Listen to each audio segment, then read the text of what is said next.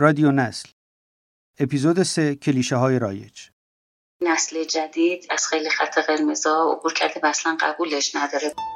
نسل جدید قدر نشناسن شجاعت هست ولی بیشتر شکل گستاخانه داره. یعنی همون بیادبانه رو داره.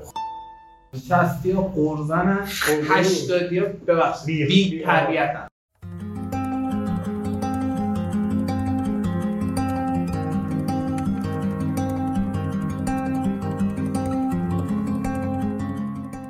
سلام. شما به سومین اپیزود از رادیو نسل گوش می‌دید. موضوع اصلی ما در این پادکست ها فهم ریشه های مناقشات نسلیه و یافتن راهی برای ایجاد فضای گفتگو بین نسل های مختلف. برای تهیه این پادکست ها گفتگوهای جمعی با بعضی از متولدین دهه های چهل تا هشتاد ترتیب دادیم و تلاش کردیم صدای هر نسل رو بشنویم.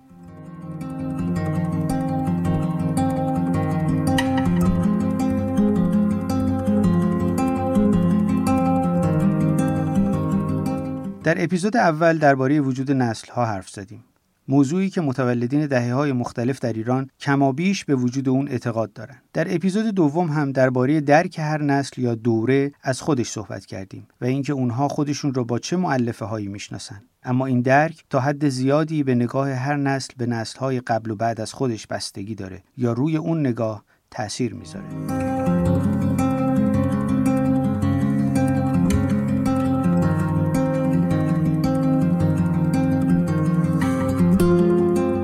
در ابتدای این اپیزود صداهایی را شنیدید که مربوط به نگاه هر نسل به نسلهای دیگه بود. عباراتی تند و تیز که گاهی اونقدر مطلق هستند که امکان هر نوع گفتگو و تفاهمی را از بین می‌برند. اما آیا واقعا این نگاه ها درست هستند؟ آیا نسلی که امروز در مقام پدر و مادر ایستاده جوانان رو درک نمی‌کنه؟ یا نسل جوان واقعا بیمبالات و بدون پشتکاره؟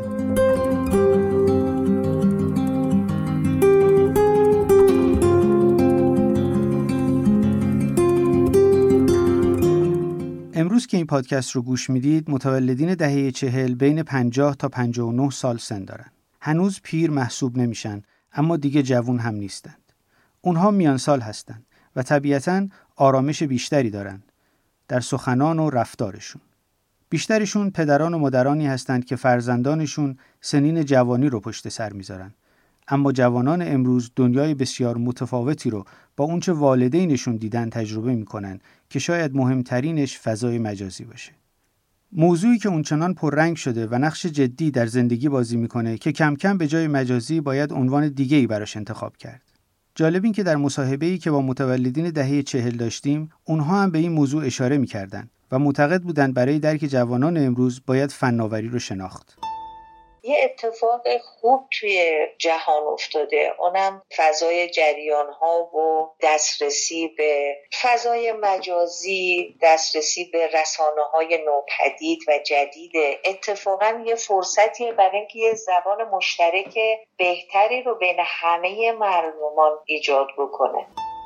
و جالبتر این که برخلاف تصورات اونها نگاه همدلانه به جوانان و به خصوص دهه هفتادی ها دارن. نگاهی که شاید به دهه شستی ها نداشته باشن. دهه هفتادی رو من اعتقاد دارم که بچه معقول تر از دهه شستن ولی دهه شستی ها به شدت چارچوبا رو شکستن به شدت البته در این که نمیشه بگیم که حالا کارشون خطا و اشتباس. و این نگاه های ما و نگاه های اوناست که فاصله رو به شدت زیاد کرده. در مجموع اون دسته از متولدین دهه چهل که با ما صحبت کردند که اتفاقا همگی صاحب فرزند بودن نسل جدید رو معقولتر، اهل استدلال، واقع گراتر و دارای وسعت دید بیشتر نسبت به خودشون می‌دونستن. هرچند گاهی متوجه نمی شدن چرا نمی‌تونن با فرزندانشون به یک زبان مشترک برسن. تفاوتی که من بین نسل خودم و نسل های دیگه می‌بینم و برام همیشه خیلی جالبه و سال برانگیزه و دقدره برام ایجاد می‌کنه اینه که شاید نسل ما 1340 رومی ها با پدران و مادرانمون تفاوت تحصیلات بیشتری داشتیم و بچه های ما و نسل های بعد و جوانترها الان با ما که پدران و مادرانشون هستیم اتفاقا تفاوت تحصیلات و دانش کمتری رو دارن. اما فضای معنایی ما زبان فهم مشترکی که ما با پدران و مادرانمون داشتیم اصطلاحات روزمره که به کار می گرفتیم انتظاراتی که از زندگی ما و اونها داشتن فاصله کمتری داشت. با ما و فرزندانمون که تفاوت تحصیلات کمتری داریم اما هم فضای معناییمون با هم متفاوت تره هم ابژاهامون با هم متفاوت تره انتظاراتمون از زندگی متفاوت تره و گاهی وقتا تو زبان فهم مشترک هم خیلی کم میاریم. اونها حتی برخی رفتارهای جوانان رو طبیعی می‌دیدن. نسل جدید چون احساس ناتوانی در اثرگذاری در کلیات زندگیشون بوده لذا اینا جسارتی که باید داشته باشن رو اومدن توی مواردی که تواناییشو دارن خرج کردن. حالا این جسارت حالا می‌تونه دیگه تو موارد خرد زندگیشون باشه.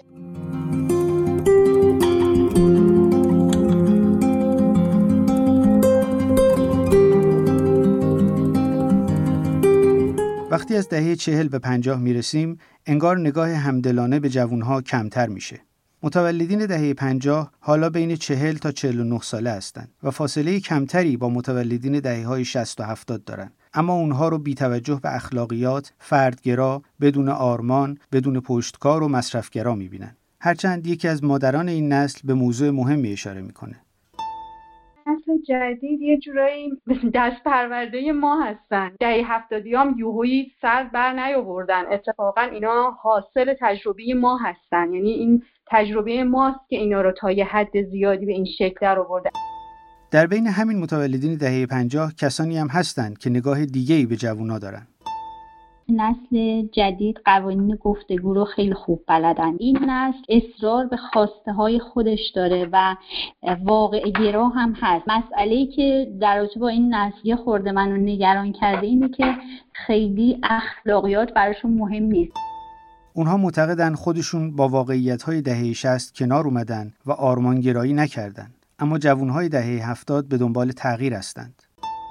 متولدین دهه 50 با واقعیت های زندگیمون در دهه 60 و 70 کنار اومدیم و با اونها زندگی کردیم. و باز اینجا هم موضوع رسانه ها و اینترنت دیده میشه. در زمان قدیم حالا یا ما و قبلتر از ما یک فضای بسته تربیتی در واقع وجود داشته. اما الان بچه ها از رسانه های مختلف تربیتشون رو می‌گیرن. یعنی یه وقتی هست اصلا بچه ها کاملا با خانواده ها متفاوتن.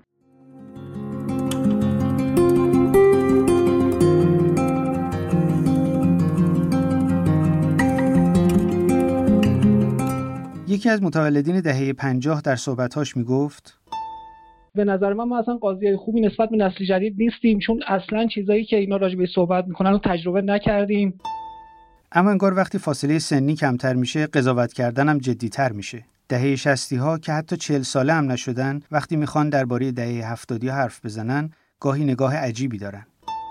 با چند از این پدر مادرها صحبت کردم میگم این بچه ها از ما طلب دارن انگار. من اینو بین بچه های 66 هفت به بعد می‌بینم بیشتر. حتی مثلا شهامت تبدیل به این شده که سر کلاس مثلا چند نفر مارجوانا رود کنن اینجاست که میشه از وجود یک تعارض نسلی سخن گفت. وقتی منابع هویتی نسلی تقویت کننده همدیگه نباشن و پیوستگی نسلی رو به دنبال نداشته باشن زمینه برای ظهور و بروز تعارض نسلی فراهم میشه. به شکلی که اعضای جامعه وضعیت هویتی خودشون رو در نفی و تعارض با گذشتگان خودشون می‌بینن. تعارض نسلی وقتی پدید میاد که ابژه های نسلی یعنی چیزهایی که هر نسل با اونها خاطره داره یا معنوسه برای نسل بعد به کلی تغییر کنه. و این تغییر در زمان تحولات بزرگی مثل انقلاب سیاسی یا تحولات عظیم فناوری و نظایر اونها رخ میده. حالا دهه هفتادی ها دهه شستی ها رو انسان های قرقرو، ترسو و ایستا و دارای احساس گناه همیشگی می‌بینن. شستی ها شستی ها واقعا خیلی قر می‌زنن خیلی قر می‌زنن شستی ها اصلا روی جنگنده ای نداشتن. به نظر میگه قرقروان عذرخواهی می‌کنم این حرف می‌زنم سر بیورزگی خودشونه. اون اتفاقاتی که برای اونها افتاده بدترش هم حتی به مراتب برای نسل ما افتاده برای نسل بعد هم میفته برای نسل های بعدش. یه نسل خیلی دور از ذهنشونیم. یعنی مثلا انگار مثلا ما یه چیز تعریف نشده این برای ده شستی ها بعد در این حال به نظر من خیلی ده شستی ها ایستا و ثابتن. یعنی این ویژگی رو ندارن که یکم تغییر پذیر باشن. خیلی ثابتن. به نظر من دهه 60 ها یکم حالا کلمه‌اش رو دوست ندارم بگم ولی الان کلمه قشنگتری بزنم یکم بی‌کله‌تر بودن. کارهایی که می‌کردن خیلی رادیکال ولی دهه 70 به نظر به نسبت 60 سیاستر و جالبتر این که دهه چهلی ها دهه 60 و 70 رو به کل متفاوت از خودشون می‌دونن. و میگن دهه 60 ها قرقرو هستند و دهه 70 ها رو جسورتر و بیپرواتر و کمتر خانوادگرا می‌بینن. حتی دهه 50 ها هم گاهی نمی‌تونن این همه تغییر رو درک کنن. هرچند این نوع نگاه متعلق به همه اونها نیست. بعضی از جامعه شناسان میگن بین دهه های چهل و پنجاه با هفتاد یک نوع شکاف نسلی رخ داده. همونقدر که درباره وجود شکاف نسلی بین نسل ها اختلاف نظر وجود داره، شاید درباره تعریف اون هم اختلاف باشه. در یک نگاه کلی میشه گفت شکاف نسلی وقتی رخ میده که ارزشها، رفتارها و سبک زندگی بین دو نسل اونقدر متفاوت میشه که امکان گفتگو و تفاهم بین اونها ممکن نباشه. یکی از مهمترین ویژگی های شیوه زندگی جدید شورش بر ضد هر چیزیه که از نظر جوانها قدیمی تلقی میشه. البته بروز چنین اتفاقی در جامعه ایران چندان هم عجیب نیست. رفتار نسلی که در شرایط انقلاب و جنگ رشد کرده و طعم محدودیت ها رو چشیده با نسلی که جز صلح و رفاه ندیده متفاوته. در جوامع پیچیده مبتنی بر تحولات سریع تضاد نسل ها غیر قابل اجتنابه.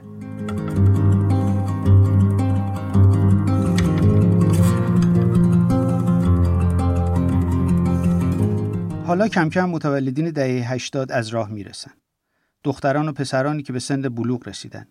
نه تنها تصوری از روزهای انقلاب و جنگ ندارند که حتی دوران سازندگی و اصلاحات هم براشون غریبه است. اونها زاده روزهای تحریم و اینترنت هستند. شبکه های اجتماعی، بازی های کامپیوتری و البته تلفن همراه که این روزها به مهمترین ابژه نسلی تبدیل شده. موضوعی که در صحبت‌های تمامی متولدین دهه های قبلتر وجود داره. هرچند اونها بودند که برای اولین بار در ایران از کامپیوتر و اینترنت استفاده کردند، وبلاگ نوشتند، چت کردند و به اورکاد پیوستند، اما باز هم روند سریع فناوری به گونه‌ایه که احساس می‌کنن پشت شکاف دیجیتالی خواهند موند. اما شاید نکته مهم این باشه که وقتی نسلی متوجه میشه که نسل جدیدی در حال گرفتن جایگاهشه می‌تونه با این تغییرات همراه بشه و فرهنگ خودش رو به نسل جدید منتقل کنه یا اینکه با خصومت و توسل به زور بخواد با عصر جدید روبرو بشه.